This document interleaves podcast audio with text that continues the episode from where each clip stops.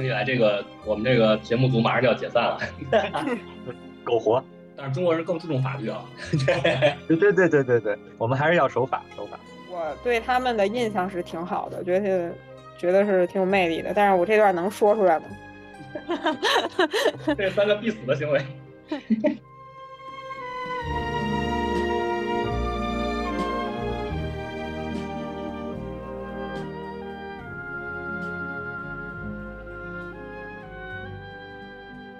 家好，我是阿志。大家好，我是五哥。啊，那个今天七哥因为一些这个临时周末的工作原因救场了，之后可能会乱入啊，期待他的乱入。然后编外小张在这个上一次录制中已经开始犯困了，所以现在已经下线的状态。听起来这个我们这个节目组马上就要解散了。苟活。嗯啊，哎，最近那个就前一阵儿。已经完结那个狂飙，你们看了吗？我听别人疯狂给我安利这个，但是我个人还没看。五哥呢？没看。有所耳闻吗？有所耳闻，我看过那个怀秀帮版《狂飙玩狼人杀》。反正狂飙就看没看吧，就确实这一阵儿都挺火的。我这儿也查了一下数据啊，截止到二月六号，它那个爱奇艺热度值突破一万一千多。刷新了他们平台最高纪录，然后包括央视啊，然后包括这个，呃，微博的热搜、抖音的热榜，每次都登榜。基本上我平时给客户刷抖音、刷作品的时候，全是叫狂飙解说，要不然就是这个大哥大嫂，或者说那个高启盛他那弟弟这种这个剪辑，全是这些。包括 B 站，最近不也是都是那个有田下山，是不是？对，弄了一堆鬼畜搁那儿啊。其实我觉得，呃，影响还挺高的，而且他那个豆瓣儿我也看了，他最高评分达到了九点一分，这个真的是豆瓣评分已经很高了。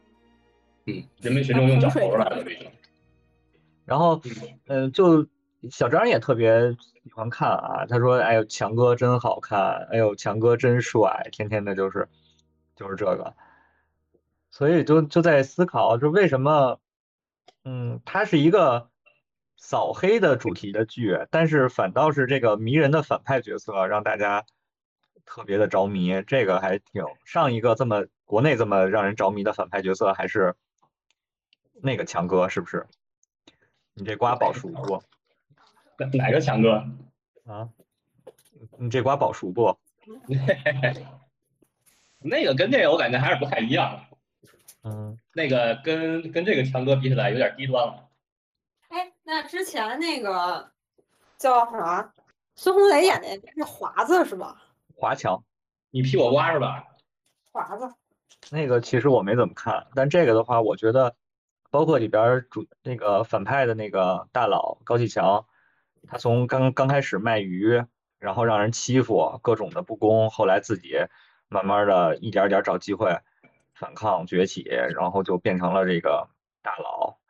然后又涉足到这个这个政界，慢慢的就起势了。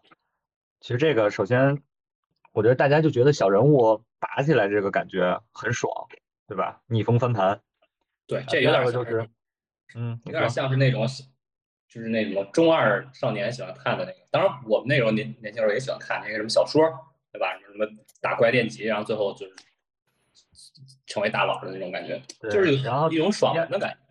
嗯，第二个其实我感觉就是那种，呃，游走在法法律的边缘，然后，呃，虽然干着违法乱纪的事儿，但是写的很很重情重义。我觉得就是一些可能港片儿之前的那种什么，呃，《无间道》啊，或者说是其他的一些这个，这不陈浩南是吧？山鸡哥，友情岁月。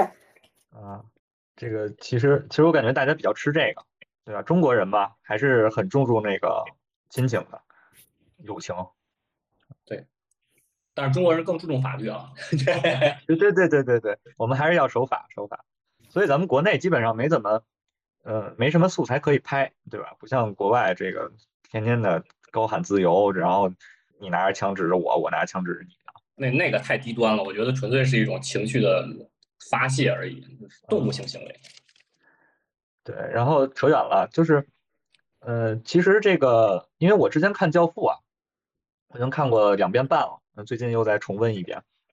那个《狂飙》里头有很多镜头，确实是，呃，镜头片段吧，都在致敬《教父》。比如说，其中有一个片段是高启强，强哥找了个机会进拘留所，然后在拘留所内自己给自己做了一个不在场不在场证明。同一时间，就是他的手下们在各地就搞事情，啊，然后这个镜头切换其实是。跟那个科波拉的《教父》第一部吧，我记得就是这个小麦克，他同意给妹妹的孩子做洗礼，认他当自己的教子。然后他在教堂里头，然后那个神父就问他说：“你麦克，你就是决定要什么远离撒旦了吗？决定要远离一切罪恶了吗？”他说是。然后但是同一时间就这个视角切到了呃各各个他的。死敌，然后死敌死的都很惨，啊，就是这种，其实就是《教父》当时开创了这个真正的黑帮片的这么一个风格吧，让大家还挺上瘾的。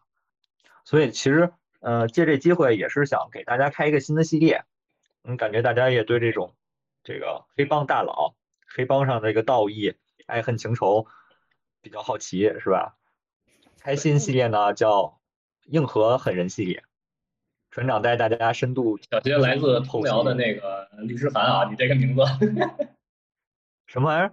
小学来自通辽韩国的律师函，你这个名字啊，那没关系，没关系，是不是？啊，就是了解一下历史上真正的有有这种历史人物原型的和故事原型的啊，也是也是拜读一下，是吧？这个深度带大家深度剖析一下全世界黑帮和黑帮大佬的这些传奇故事吧。啊，一些历史人物主要是，是我个人还是感兴趣的，对吧？然后我就想先跟大家了解一下啊，就是在座的两位对这个黑帮印象中黑帮是什么样的呀？什么形象？阿志先说吧。啊，我先说啊，我觉得这个黑帮这个东西应该是有一个特别明显的那个叫做什么地域性，是吧？就是我感觉。呃，可能我初初中、高中的时候，然后那个时候觉得，呃，接触到了，那个时候有一个有一个动漫吧，好像是叫是叫家庭教师，对，家庭教师，家教，对吧？就是那那那那个主角，然后他们的那个家族就是意大利的黑手党，然后当时尤其是他那个那个番刚一开始的时候，第一幕，然后就是画的那个那个什么西西里岛，完了之后那种就是给人一种特别梦幻的感觉。然后突然，然后出现两拨人，然后火并，然后反正给人感觉就特别神秘，你知道吧？就是感觉这个东西特别神秘。但尽管那个那个那个片那个剧是一个一半搞笑一半热血的那种吧，但是至少就是剧的前期给人营造那种感觉，就是呃这个东西是一个游走在社会的阴影里面的一个组织，就是非常神秘，然后会让你对它有特别强的好奇心。对，五哥呢？嗯。我刚才在群里发了一张照片啊，是我前几年买的杂志，叫《实录山口组特辑》。当时我，当时我买这本书的初衷是，这里边讲了一个日本的知名的纹身师，他是这么多年一直给这个山口组，可能也包括其他组的成员纹身，因为在日本应该是，呃，纹身是比较有。怎么说呢？比较一个符号化的行为吧，基本上就是他们这些，呃，是不是山口组和这个亚库萨他们会做的这个事儿。然后当时就沉迷纹身嘛，然后就想看看这个这个纹身师他的这个过往经历，然后嗯，书。哎，对，那个日日本是不是？我记得好像日本对于他们那个社会，就是说对于这个纹身，就有一个特别刻板的印象，就是如果你要是有这个纹身，他就认为你是混社会的这种。对对对，一个比较符号化的一个象征。对对，嗯，对，在日本其实他们对这个刻呃怎么说呢，算是刻板印象嘛，就是嗯，真的是已经刻到骨子里了，觉得纹身他肯定就是帮派的成员。然后第二呢，其实呃在很早以前，这个具体的我有点不记不清楚了啊，到时候可以再查一查。很早以前就是呃他们如果说要加入帮派的话，需要接受这个长达。可能十十个小时左右的这个纹身，你如果能熬过这一段，说明你对这个组织的忠诚，然后包括一些就是你能扛事儿啊，什么这这种精神上的力量。嗯，对，因为纹身它本身是比较疼的，因为就是你刚开始可能还好，你越纹到后边，尤其你像他们的纹身是满背或者半半个后背那种，或者满身是吧？对他至少纹就是，反正以我的经验是，他纹一次至少就得个六七个小时起，而且他后续还有其他的工艺，他至少得去好几次。嗯嗯，我我挺好奇的一个事儿啊，就是说这个这个可能有点偏题啊，但是我觉得特别好奇一个事儿，就是他们这个纹身，比如说你纹满背这种情况啊，就是你比如说你年轻的时候二十岁你纹了，那时候你还特瘦，然后你到四十岁的时候，然后。那个东西它需要再去补吗？就是因为它可能就人就长开了。它补它补不了，它要补的话，只能在只能在原有的纹身上再去创作，它没法补了。或者给你洗了，洗了之后你等过一阵再。也是有疤的。嗯哦，因为而且他们说洗纹身有时候好像比那个纹的时候还要还要疼。洗纹是很疼的。我看过他们那个，就是拿那个激光矩阵，然后去去那什么，感觉就很恐怖，就一排，然后就就烧焦了一样那种感觉，好可怕。哎，之前不是有一有一段就是那个恶搞，其实那原片是呃日本的一个搞笑综艺拍的，就是那个桑拿房，一一个人洗澡，然后后来你知道那个吧？然后然后进来一个这个身上稍微有一点纹身的，然后就特别气势不磅礴的，然后紧接着进来这个门。纹满背的，哎对，那好多版本，那个有什么北京地铁拥挤程度那个，然后最后蹦一十三号线出来。嗯，除了纹身，嗯，其他的呢？他们有没有什么特别明显的特征？就是在你们的，因为大家肯定看这电影啊、电视剧啊或者动漫呀，嗯，比较多。除了纹身，还有哪些这个？就是我觉得在一个就是日本这边吧，其他地儿我也不特了解，因为教父啥我也没看过。就是从我的接触上来看，日本这边的黑帮还是，呃，跟日本他们就是跟日本人的特性还挺靠近的，他们是比较有规矩的，然后等级制度是比较森严的。嗯，好像其实其实各地这个等级制度还挺森严。对，你说。对对，就是山口组就还挺有魅力的，就在我这儿看。首先，他们都穿西装，我是一个西装控。再一个，他们都山口组现在穿西装吗？他们不穿他们那个大和民族的传统服装吗？我怎么不是吗？看他们基本上都穿西装，也穿，就是你你要是有一定地位的，就可以选择性的穿哪个了。嗯，然后感觉那个西装它好像啊，没事，五个先说。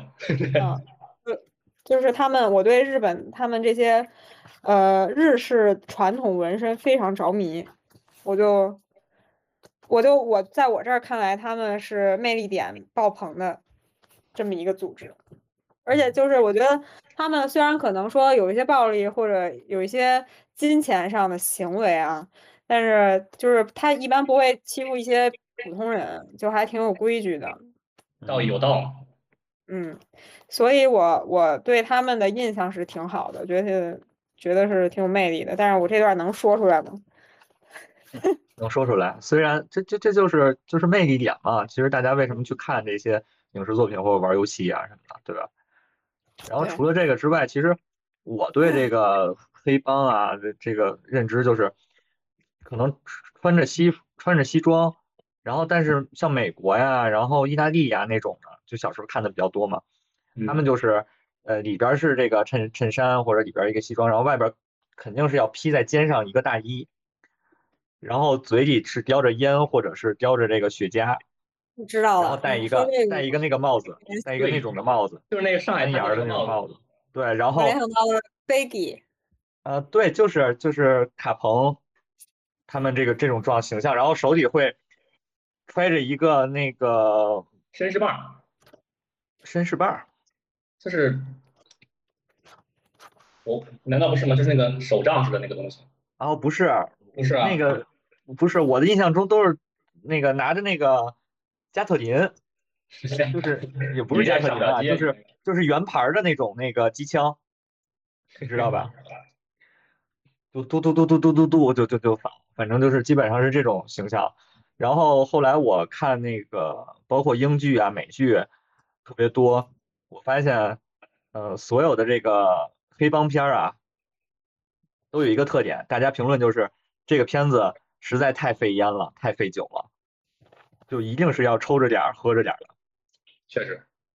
然后除了动漫、影视作品。游戏，你像最最火的啊，对美国的帮派就是 GTA 嘛，对吧？讲了讲，GTA 已经变成谐星游戏了。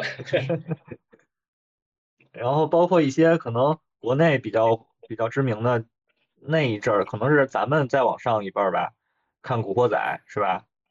陈浩南，嗯嗯，如龙，对如龙，如龙系列好像最近也出那个什么，他们那个明治维新。那个期间的那个作品了，嗯，我都没玩过，但我都是看别人玩，都还挺不错的。就是，然后包括那个阿志，你记着那个蝙蝠侠里那双面人啊？我知道，你记着吧？他就是穿着西装，戴着帽子，然后手里拿着那个枪，对吧？就是这种，然后嘴里叼着雪茄啊。对，双面人也确实是，我觉得是，就是 DC 里边这些反派都特别有那种黑帮那个味儿。对对，他的这个人物特别的立体，特别有血有肉的，我感觉后面咱有一期是不是然后可以再开个系列？我感觉可以，我可以单单独去讲。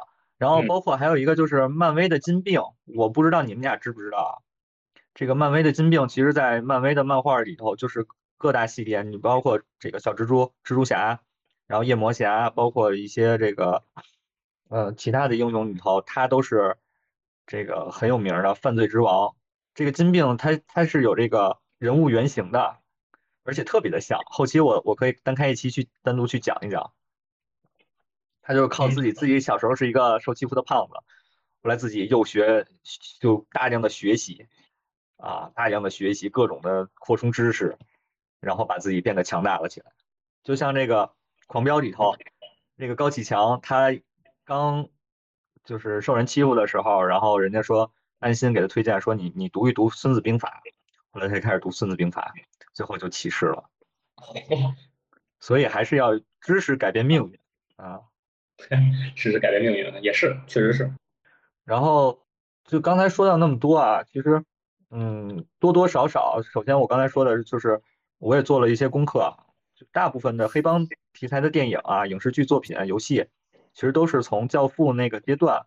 开始开启的，因为在《教父》之前，其实呃也各地都拍了一些，比如说拍的卡彭的呀，然后包括一些其他的黑帮呃黑帮题材的电影，但是最终结局走向都是呃要像国内一样，我们最后把你除掉了，我们要是合法性的。但是从《教父》开始，就是好莱坞开启了这种所谓的高成本、高周期投放周期、拍摄周期，然后最终。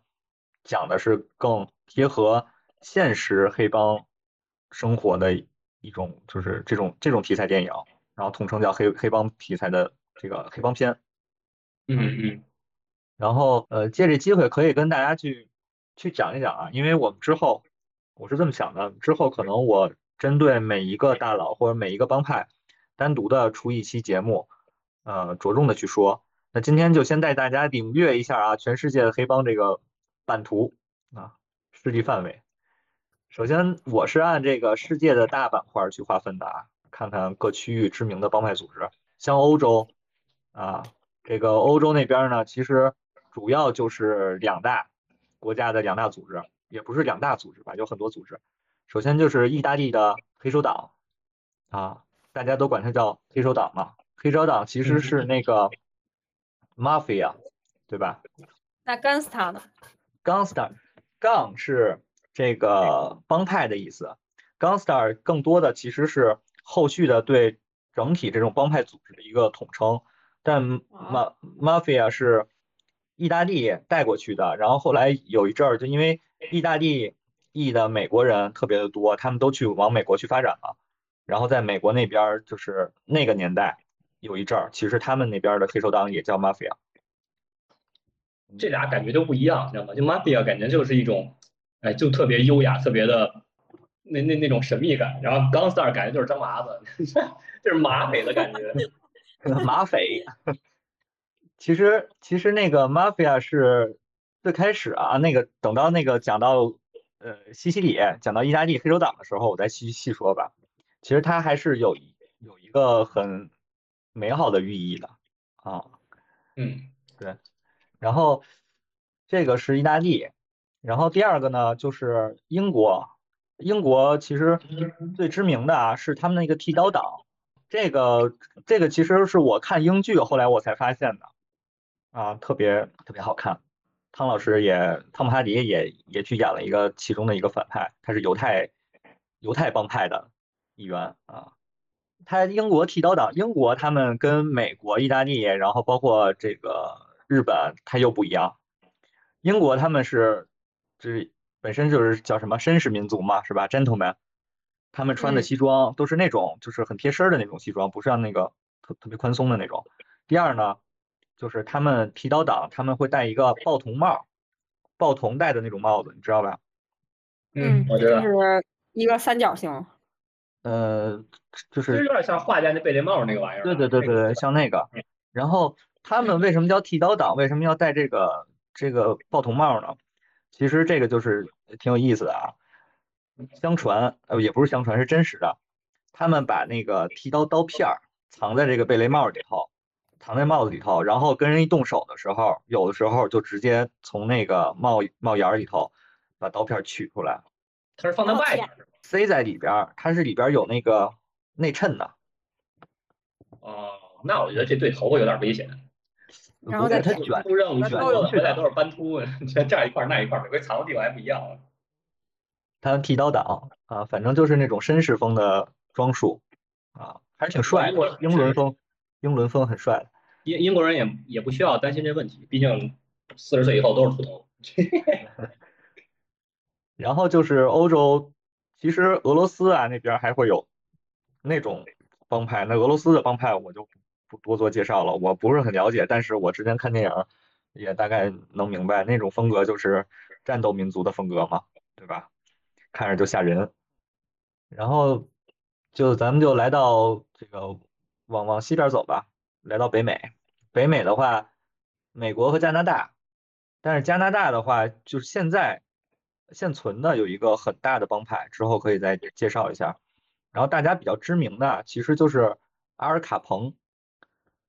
这个阿尔卡彭这名字可能大家不是很很熟悉啊，但是再细说说，就可能就知道了。首先，谷歌那个海贼里的你说的那个贝基。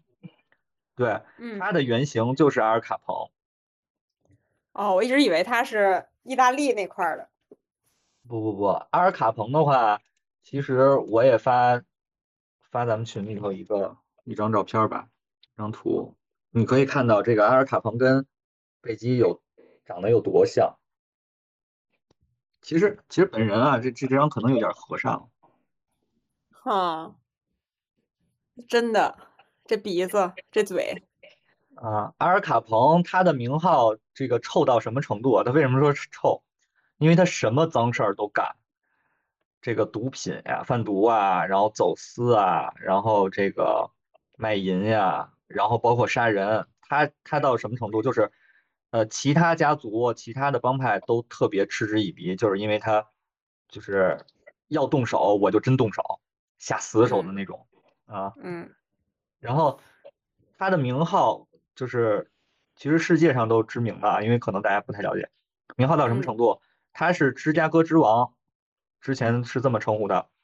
嗯，芝加哥提到美国提到芝加哥就两个人，第一个就是迈克尔乔丹，第二个就是嗯阿尔卡彭，就到这种程度。这我觉得对 对乔丹是一个侮辱。不是，就是就是很很就是一提到这儿，然后就肯定会有两个。所谓真的就是啊，一个是正面的，一个是反派反面的嘛，对吧？哎，他大概活跃的年代是什么时候？他其实应该是，我记得他是一八九九年生的吧，在纽约布鲁克林啊，然后到一九四几年的时候死的。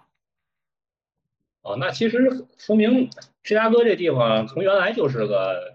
龙潭虎穴之地，对，因为因为现在我是知道我在那边对吧？我我到美国的第一站就是芝加哥机场，当时我就觉得这个地方就，你知道吧，就是有一种那那种，可能是因为它之前有一段时间是因为那个呃作为工业城市嘛，然后因为就是汽车工业没落了以后，就是芝加哥那块治安其实变得特别不好。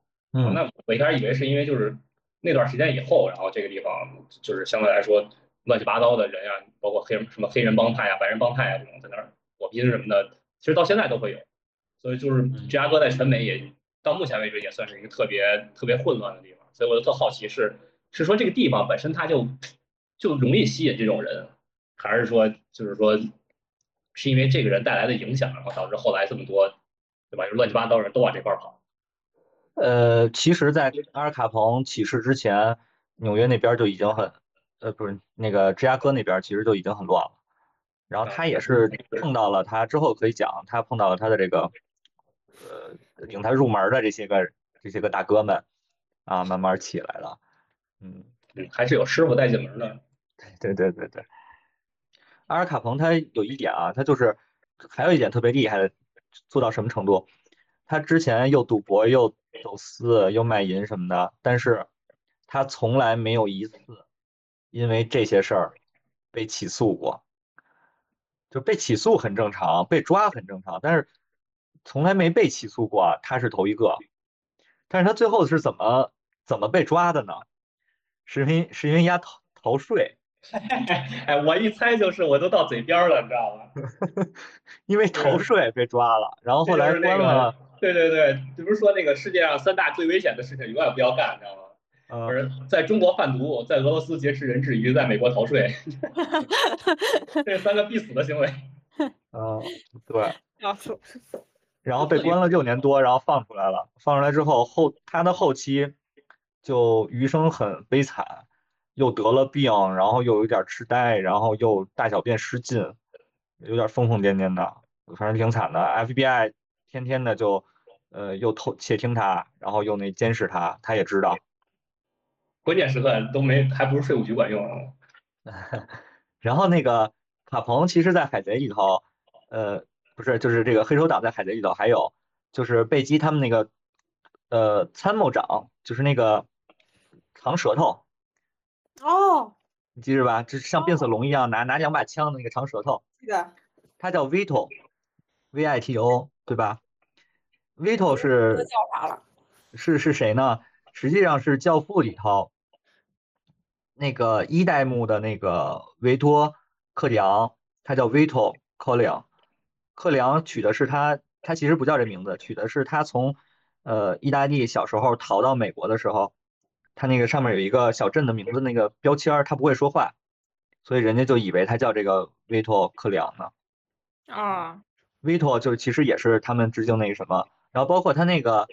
呃，那个上面那个打手是左手还是右手？有一个有一个机机关枪的那个，那个其实也是，呃，这个我忘了是美国还是意大利的黑手党的一个原型了。对，啊，就是所以尾田还是查了不少资料的，嗯，哼，那也不妨碍我给他寄刀片儿。啊，然后其实，呃，说到美国，这个可能是以前比较传奇的，然后包括这个意大利的教父。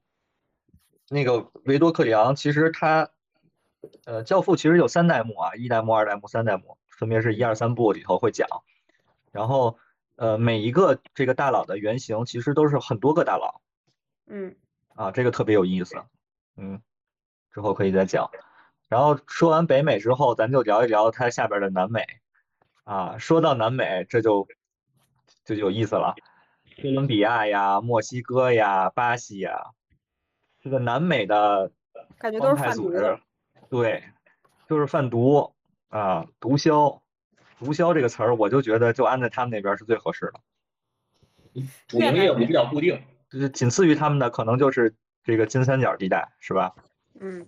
然后墨西哥那边的比较知名的一个大毒枭啊，叫华金古兹曼，之后可以也也是打算好好讲一下，都是慢慢起来的，挺厉害的。然后说完南美啊，咱们就调转船头，咱们回到亚洲啊，回国了。首先，咱就聊这个中国香港的三合会，这是最最出名的。当然除了这个三合会啊，呃，基本上这个国内的这些个帮派组织都聚集在香呃咱们的香港和咱们的台湾这一带啊，包括澳门那边会有一些，但主要都在那边。然后三合会其实是里边最出名的，而且在这个国内外的影视作作品里头，多多少少都有它的原名三合会，或者说是一些什么手合会啊，什么其他的一些名称啊。然后就是日本，咱聊到日本了。日本的话，其实有三大暴力团，他们叫暴力团啊，一个是道川会，是吧？暴走族和黑帮还不太一样。不是暴走族，他们对黑帮，就是日本社会对黑帮的这个称谓就叫呃暴力团体、暴力团啊。三个比较比较大知名的这个暴力团啊，一个是道川会。一个是筑吉会，还有一个是山口组，然后那个道川会和这个筑吉会，他们那个会徽那个 logo 还挺有意思的，回头我可以放在放在咱们 show note 里头看一下。那个倒川会那个挺酷的，就是两边像像那个鸟的翅膀一样，就是那种挺难画的，挺复杂。但是筑集会就就跟它相反，筑集会就是呃有这个边缘的圈儿，然后中间就一个是。住宿的住字儿，有点像株式会社的感觉啊！对对对对，就是那种感觉。然后山口组不说，山口组其实大家可能你看多多少少都见过。然后这个见过还行，就影视作品里嘛。然后这个道川会呢，本部在这个东京都的港区六本木啊，截止到二零一五年年末，大概有五千八百名成员。是日本全国吗？还是就东京这一块儿？呃，它应该是全国总成员统计。你是说只是在东京这一块儿是有点扎堆儿了？嗯，哦，那其实不大呀，感觉也。哎，不，你听啊，这个祝集会他们三个是最大的。祝集会呢，其实也在东京都本部，也在东京都港区赤坂啊，也是截止到二二零一五年年末，大概有七千三百名成员。哇，它比山口组还要大是吗？不，山口组呢，本部呢是在东京都兵库县神户市。东京属于业务红海了，这属于这太卷了吧？怎么都在这儿啊？本部都在那边，就跟这个都都在这个一线城市似的，是吧？然后山口组其实是日本规模最大，也是收入最高的这个暴力团伙。啊，他那个人数我有点忘了。咱当时我看来着，反正应该是比这个道川会和主集会都都多。当然，在这个在我们的节目里头，就是万一有这个这个国际友人听到了，对对这个没有提及这种排名上呢，没有提及自己的组织，啊，不是不不尊敬，我们只是给大家做一个这个普及啊。我们都不懂啊，要找找这个船长去啊。我跟阿石都一点毫不毫不毫不知情啊。就是听，我们都是听众，对，都听众。然后这个这个是日本啊，日本完了之后，咱咱往上，就是刚才阿志最开始说要给我寄这个律师函的这个，是吧？我们的这个韩国，韩国的话，其实呃最出名的还是他们的七星帮啊，其他的我确实不太了解。我看韩国的这个黑帮电影其实也挺多的，但是。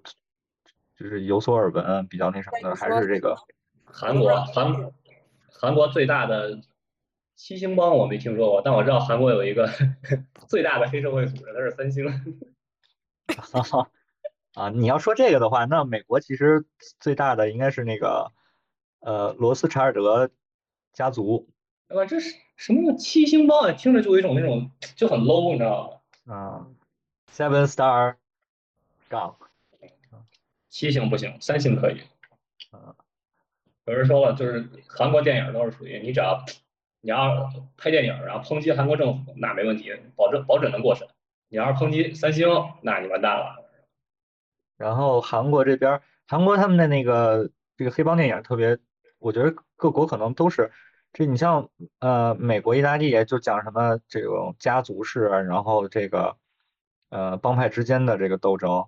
然后韩国的这个黑帮电影呢，更多的是这个，就刚才小智阿志说的，跟这个政府的这个搏斗，跟或者说跟这个检察检察院呀、检察官、警察呀、警方的这种黑吃黑呀，然后一些阴谋啊，就这些。然后，嗯，哎，对，说到韩国，其实跟日本也一样，就是都是穿那种西装会比较多，有组织的那种。然后这个香港的话，就是什么像三合会啊这些，好像更多的就是手底下人会穿那种休闲西装，然后大哥会穿那种开襟的，就是露着胸脯的、透气儿的这种这种衬衫，是吧？会比较多。对，不太了解。敞怀嘛，半敞着怀的那种，透气儿的。反正我知道，在中国穿西装一般都是中介。嗯，然后这个这个是大概的这个全世界比较知名的这些个黑帮组织的分布吧。嗯，后续可以看看大家最感兴趣，可以发几个投票吧。最最想听谁的故事？到时候我可以先讲，对吧？山口投一票啊，山口啊，行，那我顺带着就给大家先先起个头。讲一讲有一些比较有意思的事儿。首先，这个山口组，你刚才聊山口组呢，咱先聊山口组。其实山口组这个日呃不止山口组啊，这个日本和韩国，他们现在这个黑帮组织都面临同一个问题，就是人口的老龄化，组织成员呢越来越老，越来越上岁数，然后这个年轻成员呢，就是加入的人越越来越少啊，然后加入进来的人呢又。不是太能靠得住，就不像之前那种打打拼拼呀，这个刀尖上的生活啊，所以打打架呀，然后什么的都就是那种街头小火并的那种状态。这现在这几个，尤其是日本这几个，不都已经垄断了吗？垄断了，那还打啥呀？嗯，但是也是抢地盘啊，要抢业务啊，然后要要去打。然后最最有意思的是这个山口组，应该是山口组吧，我有点忘了，呃，记错的话到时候再再再修正一下。就是之前他们有一个老一派的枪手，应该是出狱了，好像是，然后接回来之后，然后两边因为一些这个纠纷，然后打起来了。打起来之后呢，这个派这个杀手去杀对面的这个头目，是大头目还是二头目忘了。然后结果就最后派的是谁呢？派的是这个六十多岁的老头儿啊，家族的这个成员，六十多岁老头儿去干的。为什么呢？是因为年轻小伙子们都没碰过枪，就到这种程度。确实。啊，然后第二呢，就是这个日本的，就疫情期间嘛，头几年、头两年，然后其实那个新闻我不知道大家看没看过，听说过。就是，呃，日本当时政府不是要给所有的这个社会人员，包括这个，就就就全日本吧，去发这种这个疫情补贴，是吧？有这种政策。然后当时这个日本的黑帮，忘了是集体啊，还是一部分，当时真的是说我们不接受政府的这个补助，我们不需要这些，不给政府，不给国家添麻烦。大概是这个意思，但是到那个时候，他们已经是就是收入来源很匮乏了，让他们能做出这种的这个说辞，我觉得值得点点一下赞吧，啊，值得点一下赞，不给国家添麻烦，真的是绝了，不给国家添麻烦，那拜托你解散，那不是最最最不给国家添麻烦的方式啊。说到这个，就是那个。山口组，咱们就以山口组为例啊。山口组他们有一个官网，你知道他们官网的名字叫什么吗？不知道。叫做麻药追麻药追放国土净化同盟。然后他们的他们还有自己的 YouTube 账号，跟这个是同名的同名账号。他们的宗宗宗旨是什么呢？宗旨是这样啊，翻译过来：遵纪守法啊，然后。听，我有点我有点忘了，就是大概是遵纪守法，守护迷惘的青少年，共建美好日本。挺好，这个三观非常正。对，他们官网上面那个首页主页就是这样。然后他们每年呢还会就是，尤其是什么圣诞节、万圣节，因为日本和韩国大家知道就是，呃，这个西方化这个节日，西方化的程度很很高啊，所以他们特别在意这个什么万圣啊、圣诞、万圣节，他们会主动的去派发糖果。嗯，然后应该是二零一五年的时候，出了一个大事件，是什么呢？是。在这个二零一五年是山口组成立一百周年，当天就是万圣节这这这这一段时间内，他们没有派发糖果，也没有摆摊儿，然后特意发了公告说对不起大家，因为一些这个事务上的事儿，今年暂停派发，然后明年我们会补回来的。公司年会耽误了？不是，这还不是，在成立一百周年的时候，就刚才你说说那还有什么打打杀杀？发生了一个山口组的大事儿是什么？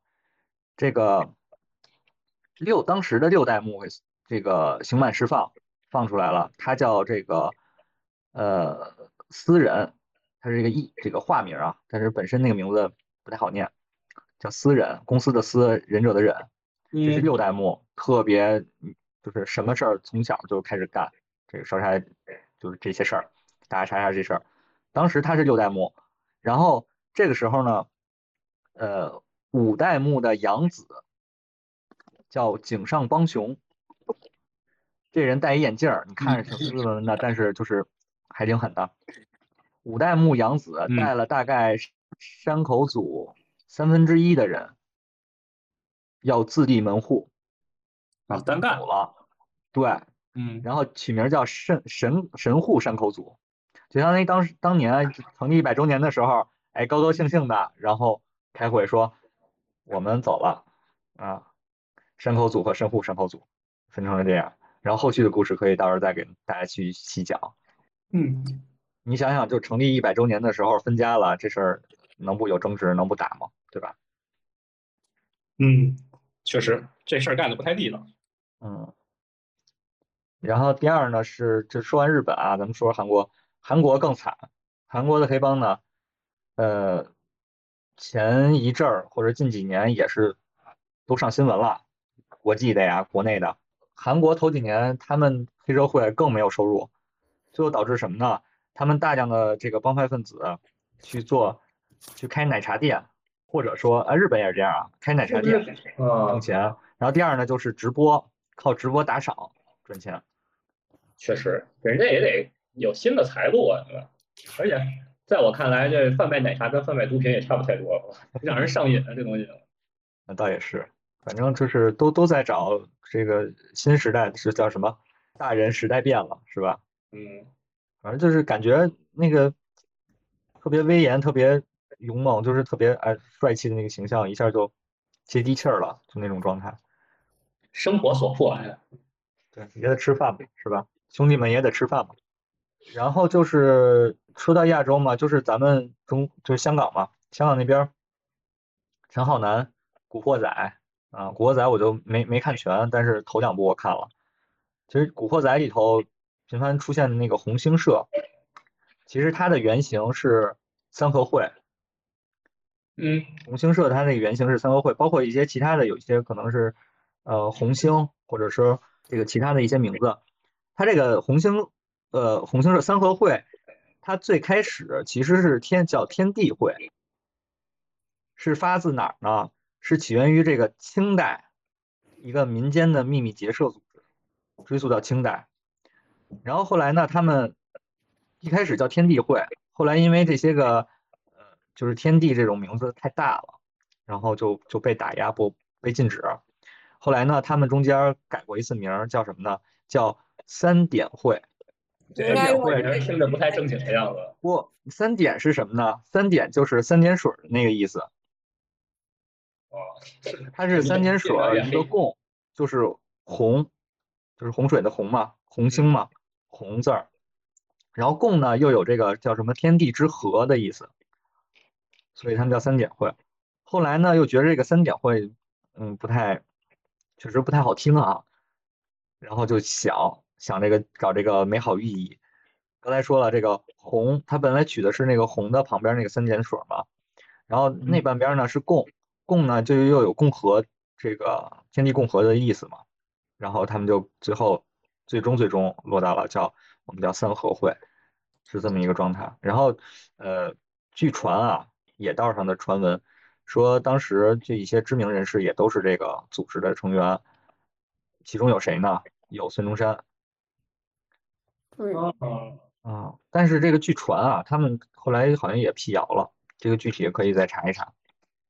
然后除了这个，其实呃还有就是刚才说到《教父》是以这个现代一切的这个黑帮片的这个发起源嘛，《教父》拍摄期间啊，其实当时导演也是冒了很大的风险去这个帮深入帮派组织去实拍，去取材，然后但是呢，这个。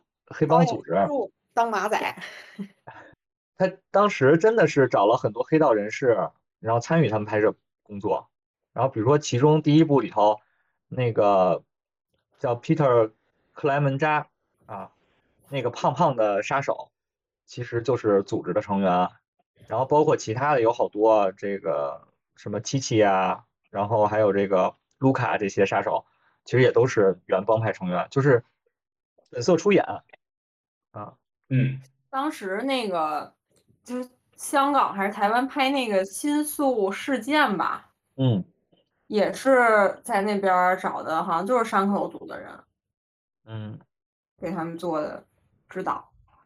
哦，就是之所以安插这么多黑道分子进来，其实本身不是导演的意图，但是是是他迫不得已啊，因为这个他们实际上拍的是那个。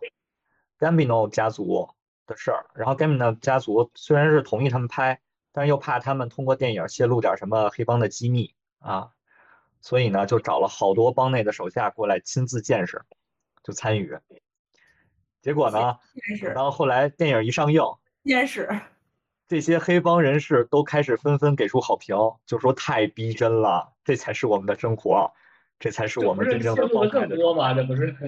啊！但是他们就真的很喜欢，就觉得拍的真的很很很对，因为之前都是贬低他们呀，怎么着？但是拍的就特别的真实，real 啊，嗯，所以就就还挺那什么。后来那个《教父》的导演，呃，应该是单独请他们自己掏钱包场，请他们那个帮派组织又看了，所以然后后来又有了第二部、第三部嘛，这个还是挺那什么的，挺挺有意思的。然后还有一个就是这个叫什么不作死不会死。墨西哥那边不是毒枭黑帮也比较泛滥嘛，也比较比较多。然后这个前一阵儿我记得是应该是去年后半年的时候，墨西哥有一个叫胡安罗塞莱斯的一个小伙子，他应该才享年十七八岁吧，我记得。嗯。当时是因为突然就成了网红，成网红之后呢，就就开始粉丝一多啊，然后自己就有点嗯，感觉有一些不当的言行啊，什么都敢说，什么都敢逼逼，就感觉我说谁都都无所谓。后来有一次他在直播中，就是对当时现在应该还是吧，呃，墨西哥最大的毒枭叫埃尔门乔，就骂，说那个怎么着，就是不啦不啦不啦不啦不啦不啦不啦。骂的还挺挺脏的，直播的时候骂，你想想，大概骂了有二十多分钟，然后网上就炸了，他一下又涨了粉丝，增粉无数，你知道吧？就是骂，嗯，结果呢，这个埃尔门乔他本身在墨西哥势力大到什么程度？警方对他都是睁眼闭眼，基本上就是闭着眼，是，他也不敢睁眼。然后装眼睁眼的时候，就是每次抓捕都是以失败告终，最后就任任由他发展了，就算了，就你就这样吧。不是说有人说那个墨西哥的大毒枭手头军队比政府还要那什么？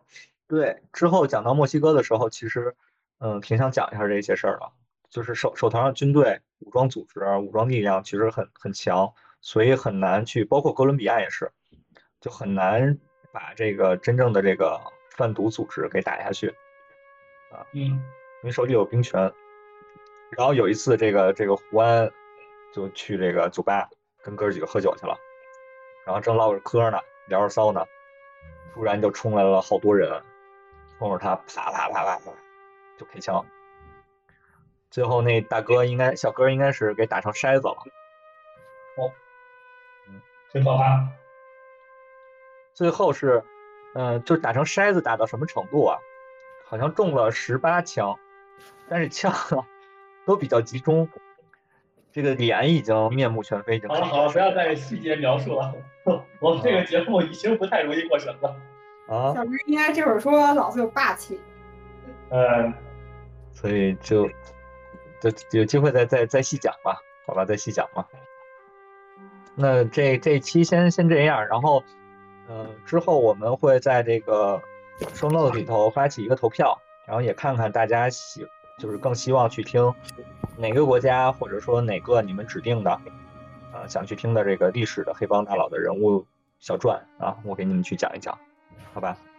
嗯，然后这个就先这样吧。然后这这期的音乐，我想选一下，看看找这个教父的这个 BGM 会不会受我版权呀？不会吧？嗯，不会。那就行，把这段讲了就行，大家不会知道的，你不要注明就好了。嗯，好的。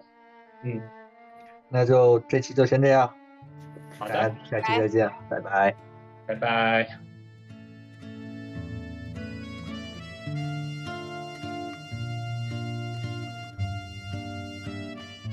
然后这个外边，等会儿，琴是怎么弄进去的呀？他不是，他就是自己假装的在弹琴，自己在想象，在享受这个这个状态，顺顺便还能让警察以为精神病了，是吗？啊，他就是很享受，然后但是实际上他给自己做了充足的不在场证明。喂，嗯，怎么了？哥说没声了。我还能听见呀。能听见呀。发生什么事了？嗯。咋了有声了。嗯。听见吗？喂。我都听见猫叫了。对啊。